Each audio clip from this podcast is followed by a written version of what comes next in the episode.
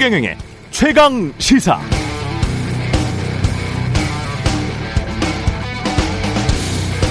한국 부동산의 역사는 정경 관원 유착의 역사였습니다. 강남 개발 초기에는 상공부 직원들이 함께 돈을 모아서 땅 투기를 하기도 했고 미등기 전매를 통해 수십 배로 뻥튀기 된 돈이 정치 자금으로 전달되기도 했고 특별 분양한다고 군인, 공무원부터 아파트 줬고 80년대 서울 압구정동 아파트는 기자들에게까지 특혜 분양됐고 국토부 산하 공기업 등은 퇴물 정치인, 퇴임 관료들의 놀이터였고 최근에는 건설과 금융이 결합하니까 재경부, 금감원 출신 모피 아들이 부동산 신탁회사 고문, 대표, 임원으로 진출해 있고 그리고 올 3월 한국은 LH 직원들의 땅 투기 사태로 들끓고 있습니다. 그래서 부탁드리는데요. 누구를 때려 죽여라 라는 식의 댓글들을 잠시만 멈추고 제가 앞에서 말씀드린 저 유구한 유착의 역사, 탄탄한 기득권의 구조를 한번 곱씹어 보시기 바랍니다. 저 깨기 쉽지 않습니다. 한국은 놀랍게도 겨우 15년 전인 2006년에야 부동산 실거래가 신고 시스템이 도입된 나라입니다. 그 이전 한국인의 99.9999%는 모두 가짜로 신고하고 양도세를 탈세했습니다. 지금의 이 분노가 진짜 사회적 공분이라면 부동산 투기를 뿌리법을 시스템을 만드는데 모두 힘을 모아야겠습니다. 바꿔야죠. 변해야 합니다. 나는 투자고 너는 투기다. 이런 말만 일삼으면서 수도권 아파트 가격이 내려가기를 바랄 수는 없는 노릇입니다. 같은 일을 반복하면서 다른 결과를 기대하는 것은 미친 짓이다. 알버트 아인슈타인의 말입니다. 네, 안녕하십니까. 3월 15일 세상에 이익이 되는 방송 최경령의 최강 시사 출발합니다. 저는 KBS 최경령 기자입니다.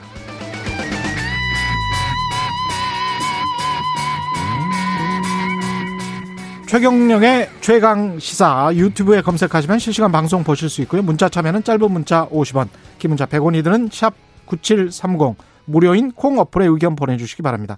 오늘 1부에서는 바이든 시대 한반도 비핵화 협상 어디로 갈지 국립외교원 김현욱 교수와 짚어보고요. 2부에서는 최고의 정치 더불어민주당 강훈식 의원, 국민의힘 송일종 의원과 함께합니다.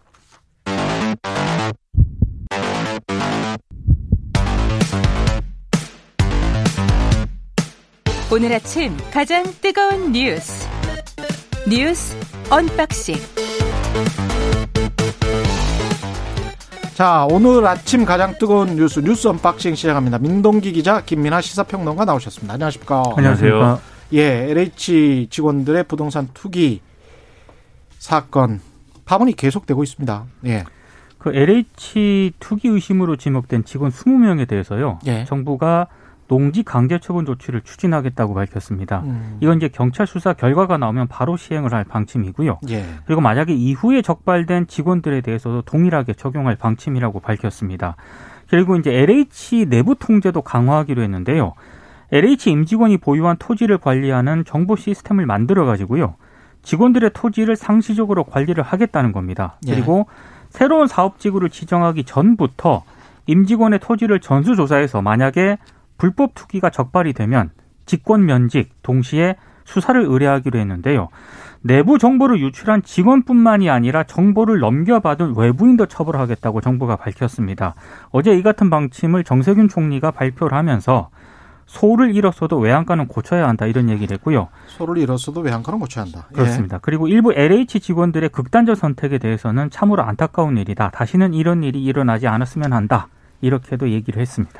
외양간을 고치는데 이제 잘 고쳐야 되는데 사실은 뭐 이렇게 내놓은 대책들이 뭐 실효성이 있는 거냐에 대한 의문은 좀 있습니다. 그래서 지자체 지금 뭐 이제 농지제도 개선안에 대해서 농지위원회 신설해가지고 심의를 거치도록 한다고 하는데 사실 지자체에 이제 설치가 되는 것이기 때문에 지금 오히려 지자체의 이제 구성원들이 뭐 이렇게 투기를 했다든지 이런 것도 의심되는 상황에서 이게 이제 잘 돌아갈 거냐 이런 좀 의문도 있고 그다음에 이제 그 농업 경영 계획서 제출할 때 여기 뭐 영농 경력이라든지 뭐 농기계 장비 확보 방안 이런 것도 적게 되어 있는데 이거 증빙 자료를 다 받아라라는 이제 취지로 이제 얘기를 하고 있는데 이제 투기 지역이나 뭐 이렇게 좀 투기가 우려되는 지역에 한해서요. 근데 이제 지금 실질적으로 농지 취득 자격 증명이 발급이 연간 한 30만 건이 넘게 되고 있는데 공무원 숫자가 적어 가지고 이거 심사 못할 것 같다 이런 얘기도 한쪽에서 나오고 있고 하거든요. 근데 이걸 다 고려하면 사실 정부가 발표한 대책이라는 게 얼마나 이제 실효적인 것으로 검토하고 이제 하고 있는 얘기냐 아니면 시끄러우니까 좀 이 정도 대책을 내놓겠다라고 좀좀 뭐랄까요 지금 뭐 어, 좀 미봉적으로 얘기를 하고 있는 거냐 좀 의문인 사안이긴 합니다 이게. 근본적으로 농지를 지금 외지인들이 소유한 비율이 전수조사를 해보지는 않았지만 네. 지자체별로 드문드문 조사한 비율을 보니까 한 30% 정도 되고요. 상속을 받은 농지 같은 경우는 50% 정도가 외지인 소유더라고요.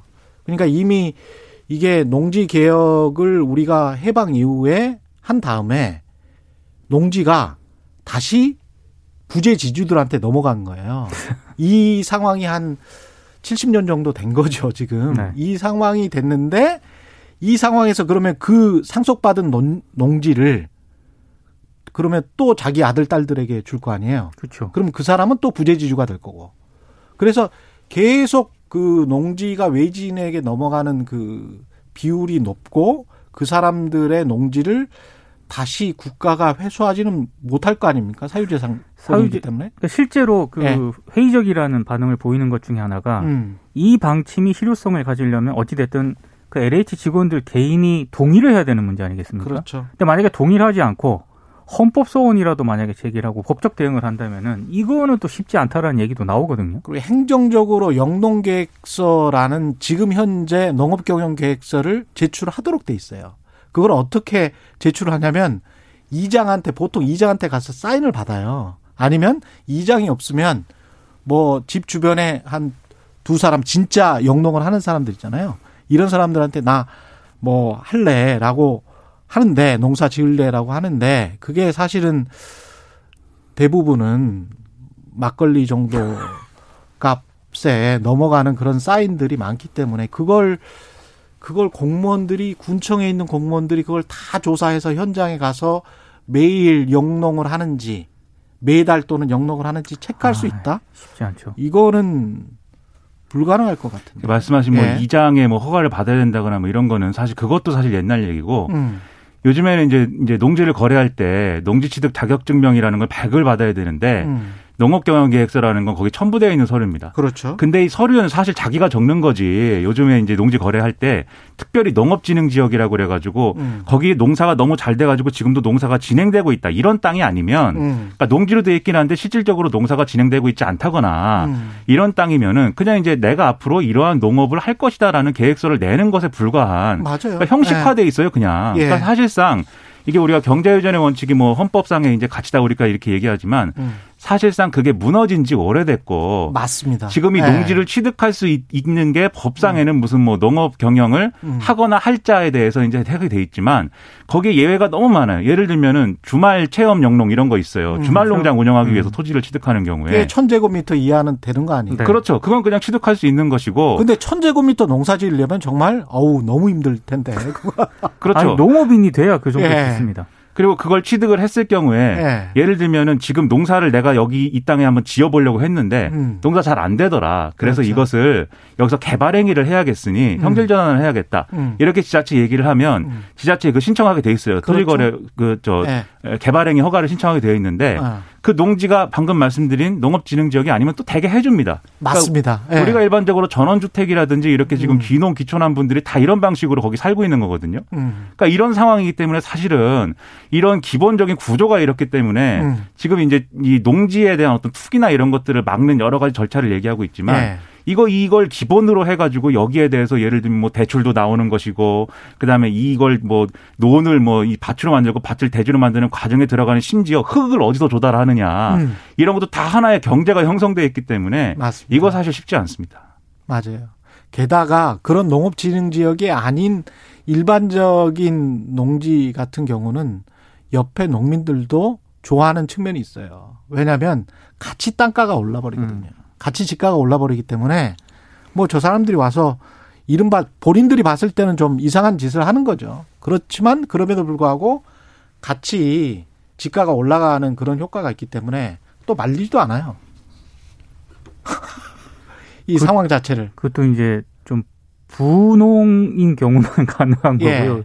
농사 짓는 사람들이 다 자기 땅을 가지고 농사 짓는 게 아니니까요. 그것도 또 중요한 그렇죠. 부분입니다. 네. 그러니까 이게 부재지주가 이렇게 제가 아까 한 30% 정도 될 거다라는 통계들이 있다는 거는 그만큼 대부분은 소장농이라는 맞아요. 이야기예요. 네. 진짜 농사를 짓고 싶어 하고 짓는 사람들은 소장농이라는 이야기거든. 그러니까 농지 개혁을 해방 후에 한 다음에 쭉 후퇴를 해버린 거죠. 그때는 소작농을 어떻게든 소작을 안 하고 땅이라도 갖게 해서 농지 그 자기 땅에 네. 농사를 짓게 하는 게 원래 농지 개혁의 목표였거든요. 네.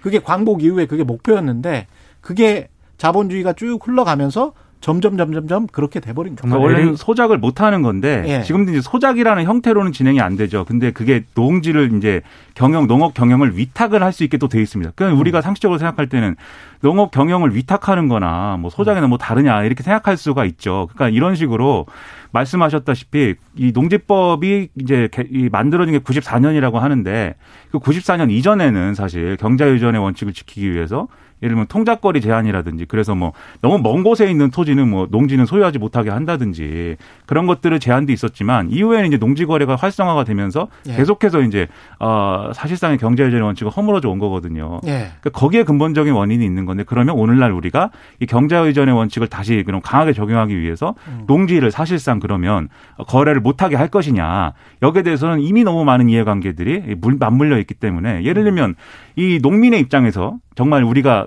그, 그 어떤 개념으로서 인식하고 있는 가난한 농민이 있, 있을 수 있지 않습니까? 근데 땅이 있어요. 농지가 있어요. 그걸 내가 팔아가지고 예를 들면 학장을 못한다든지 음. 뭘 하고 싶어요. 그런데 이 농지를 팔 수 없게 된 경우에 재산권을 행사하지 못한다는 거에 대해서 불만을 제기하거든요. 그랬었습니다. 예, 20년, 30년 전에 또 이 문제 그렇죠. 때문에 주말 농장이라도 하자. 도시인들이 와서 사주면 좋은 거 아니냐. 뭐 이런 식의 논리가 발달을 했었죠. 예. 그러니까 투기를 잡아내는 건 필요합니다. 그런데 예. 그 방법을 찾아내는 것이 근본적인 차원에서. 이루어져야 되는데 예.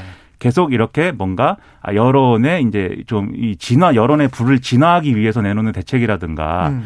이런 것들이 이제 근본적인 차원까지 효력이 있는 거냐 의심이 이제 된다는 거죠. 박정주님은 유착의 역사 못하는 내가 바보인가요? 자괴감이 듭니다. 강윤상님 제도를 고쳐야죠. 어떻게 고쳐야 할까가 앞으로의 문제. 예, 제도를 어떻게 고쳐야 할까가 정말 중요하겠습니다. 단일화 협상 이야기 해보죠. 이게 지금 어떻게 보면 안철수나 오세훈 두 후보는 LH 그 투기 직원들한테 감사패라도 증정해야 되는 거 아닙니까? 원래 예, 최경영의 최강 시사에서 인터뷰를 할 때만 하더라도 예. 주말 동안에 야권 단일화 협상이 순항을 할 것으로 예상을 했었는데 예, 비전 발표회가 오늘로 연기가 됐고요. 음, 일단 실무 협상도 회의를 재개하기로 했습니다만 핵심 쟁점에 대해서는 여전히 이견이 좀 남아 있습니다. 어제만 하더라도 벼랑 끝 대치가 계속 됐었거든요. 음. 근데 지금 뭐 일단 일괄 타결, 단계적 타결 이것 때문에 양쪽이 굉장히 충돌을 했었는데 일단 국민의힘은 비전 발표에는 후보 간 약속인 만큼 협상 결렬과 별개로 진행한다고 이제 발표를 하니까 국민의당이 그거 일방적인 이벤트라면서 반발하긴 했습니다. 음. 어찌됐든 두 후보가 전화탕으로 일단 협상 재개의 뜻을 모았는데 예, 여전히 입장 차가 있- 있긴 한데요. 가장 큰 이유는 지금 여론조사에서 오세훈 국민의힘 후보가 상승 추세를 보이고 있기 때문에 예. 이렇게 되면은 굳이 단일화하지 않아도 어, 이길 수 있다는 판단을 양쪽에서 다 하고 있는 것 같고요. 심지어는 삼자 대결에서도 이길 수도 있을 것 같다라는 생각을 하고 있는 것 같아요. 근데 예. 이제 여론조사상 오세훈 후보가 이 두 가지인데 음. 오세훈 후보가 안철수 후보를 따라잡으면서 생긴 문제가 첫 번째로 있습니다. 예. 그래서 이렇게 될 경우에 두 후보의 지지율 격차가 많이 안 나면 음. 한쪽이 양보하기가 쉽지 않아요. 근데 또 뒤집어 얘기하면 여론조사안을 여론조사를 어떻게 할 것이냐에 대해서는 사실 단일화를 만들 수 있습니다. 이 격차가 얼마 안 나기 때문에 거기 예. 합의하긴 쉬워요. 그래서 에, 이게 지금은 이제 좀 근데 만약 여론조사 결과가 오차범위 아니야. 그렇죠. 그럼 어떻게 해야 되는 거죠? 그거 승복해야죠. 그건 어쩔 수가 없는 것이죠. 그것까지 이제 따져가지고 뭐 오차 범위까지 해- 따져가지고 뭐 승부를 내자고 하면 그건 답이 없는 것이고. 아니 승 왜냐하면 우리가 보도도 오차 범위 안에서는 접전이다라고 막 표현을 하지 누가 이겼다라고 표현은 그러니까 못 하게 돼 지금 있거든요. 실무단에서 이 정도 협상을 하기는 굉장히 어려울 것 같고요. 예. 결국에는 양 후보에서 음. 탑다운 방식으로 결정을 해야 됩니다. 그러니까 결국은 마지막에 가서는 이제 실무 협상단에서 이 조율이 어려워지면 후보들이 결단해야 되는데 예. 지금 어쨌든 후보들이 결단하는 방식으로 이제 협상 자체는 이어지고 있습니다. 다만 그런데 지금까지 나온 여론조사 중에 삼자 구도에서 예를 들면 두 후보 중에 한 사람이 뭐 이긴다라든가 그런 조사는 아직 없어요. 예, 뭐 박빙이라는 조사는 있지만 음. 그런 조사가 나오게 되면 아마 단일화에 대한 원심력은 더 커지겠죠. 음. 그래서 그 지지율의 추이를 한번 지켜봐야 될 것 같고 그러니까 삼자 대결에서 누군가가 이긴다라고 하면 단일화가 깨질 가능성이 높다 이런 말씀이시는 뭐 거죠? 높다기보다는 높아지는 높아진다. 예, 근데 그렇죠. 이 측면에선 한 가지를 더 봐야 되는 게 이번 서울시장 선거판을 야권이 어떻게 만드느냐에 따라서 대선판이 달라질 수가 있다는 겁니다.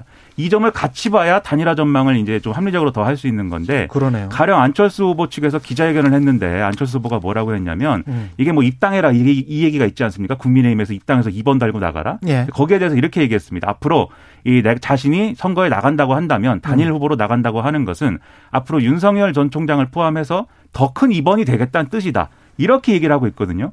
이거는 오. 이거는 결론적으로는 이 재보선 이후의 정계 개편 로드맵에 대해서 일정 정도 시그널을 주고 있는 거죠. 더 큰 입원이 되겠다. 그렇죠. 그런 아. 부분까지 이제 합의가 되는 거냐 이 부분도 음. 남아 있어서 여기까지 봐야 이제 단일화가 될 것이냐를 판단할 수 있게 되는 국민의힘 거겠죠. 입장에서는 일단 음. 안철수 후보가 야권 단일 후보가 되면은요 예. 당의 어떤 존재 기반 자체를 잃어버릴 수도 있는 그런 상황에 내몰릴 수도 있고 왜냐하면 처음부터 계속 나왔던 예, 이야기. 재보선 이후에는 야권발 정계 개편은 갈 수밖에 없는 그런 상황이거든요. 근데 만약에 안철수 후보가 지금 저 김민환 평론가 얘기한 것대로 음.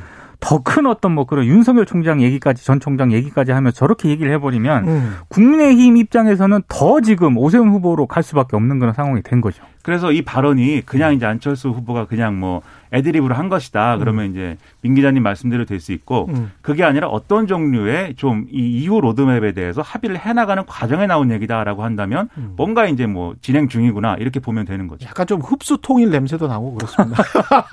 꿈은 뭐, 네, 꿈은 이루어지는 겁니다. 네, 꿈은 이제 키울 수 예. 있는 것이죠. 예, 4월부터 일반 국민들도 이제 백신 접종을 시작하네요. 간단하게 짚어보겠습니다. 근데 오늘 예. 이제 2분기 이 백신 접종 계획을 정부가 발표하는데요. 일단 65세 만 65세 이상 고령층이 이제 접종 주 대상이고요. 음. 이 외에도 뭐 보건 의료인 38만 명, 그리고 노인, 장애인, 노숙인 등 시설 입소자 및 종사자 90만 명도 2분기 접종 대상에 포함이 됩니다. 예, 특히 특수학교를 포함한 초중고등학교 교사 있지 않습니까? 예, 역시 이제 2분기 접종 대상에 포함하는 그런 방안도 고려 중이고 어린이집 유치원 교사도 역시 이번에 접종 대상에 포함이 될 가능성이 있습니다. 음. 백신 수급이 예정대로 잘 돼야 됩니다. 이 계획대로 하려면 지금 발표가 추가로 되겠지만 예, 지금 이제 백신 접종 대상을 늘리겠다는 거 일단 아스트라제네카 2차분 접종하는 것을 음. 1차분 당겼으면서 이제 가능하도록 된 그런 측면들이 있는데 이 외에 접- 이 백신들 있잖아요. 모더나라든지 계속. 들어와야죠. 그렇죠. 예, 이게 예정대로 들어와야 그리고 지금 확정이 안 된 부분들이 있는데 그렇죠. 조기에 들어 와야 이 계획을 맞출 수가 있어서 존슨앤 사실은 존슨도 계속 들어와야죠. 그렇죠. 사실은. 예. 백신 수급이 잘 될 것이냐 이걸 음. 앞으로 좀 지켜보는 게 필요할 것 같습니다. 백신 추가제 도입도 논의되고 있다는데 이거는 하루 정도 쉬게 하는 게 맞는 것 같아요. 그러니까 접종률 끌어올리는 데도 좋을 것 같고요. 예. 그리고 또 하나는 이 특수고용직이라든가 비정규직들 있지 않습니까? 음. 이분들은 만약에 약간의 이상 증세가 나타나서 몸이 안 좋은 상황이 발생하더라도 이분들 쉴 수가 없거든요. 그렇죠. 근데 만약에 백신 휴가가 도입이 되면 이분들한테는 굉장히 큰 도움이 될것 그러니까 같습니다. 이게 일하는 데도 지장이 있지만 음. 백신을 접종하고 나서 이상이 이 일반적으로 이제 일어날 수 있는 전신 반응인지 음. 아니면 특별한 어떤 이상인지를 지켜볼 수 있는 여유가 필요합니다. 시간이, 시간이 필요해요. 필요해요. 네. 그래서 이제 이게 필요한 겁니다. 대형 병원 의사 중에 금요일 날 12시에 마저 맞고 그날 저녁 8시에 저랑 예, 통화를 하신 분이 있어요. 네. 그리고 나서 일요일 날 다시 통화를 했는데 이번 이번 주말 이야기예요. 근데 아스트라제네카 백신이었거든요. 접종을 했는데 그날 금요일 밤에는 미열이 나고 음. 그날은 약간 쉬는 게 낫겠다. 그런 말씀을 통상적인 미열이 나는 거는 맞는 것 같고 쉬는 게 낫겠다. 그런 이야기를 하시고 부작용은 전혀 없었고 그, 그런 거 빼고는 예. 그런 이야기를 들어보니까 하루 정도 쉬는 게 나을 것 같다. 그런 생각이 들더라고요. 환영합니다. 저는. 예. 뉴스 언박싱 민동기 기자 김민하 시사평론가였습니다. 고맙습니다. 고맙습니다. 고맙습니다. KBS 일라디오 최경영의 최강 시사 듣고 계신 지금 시각 7시 39분입니다.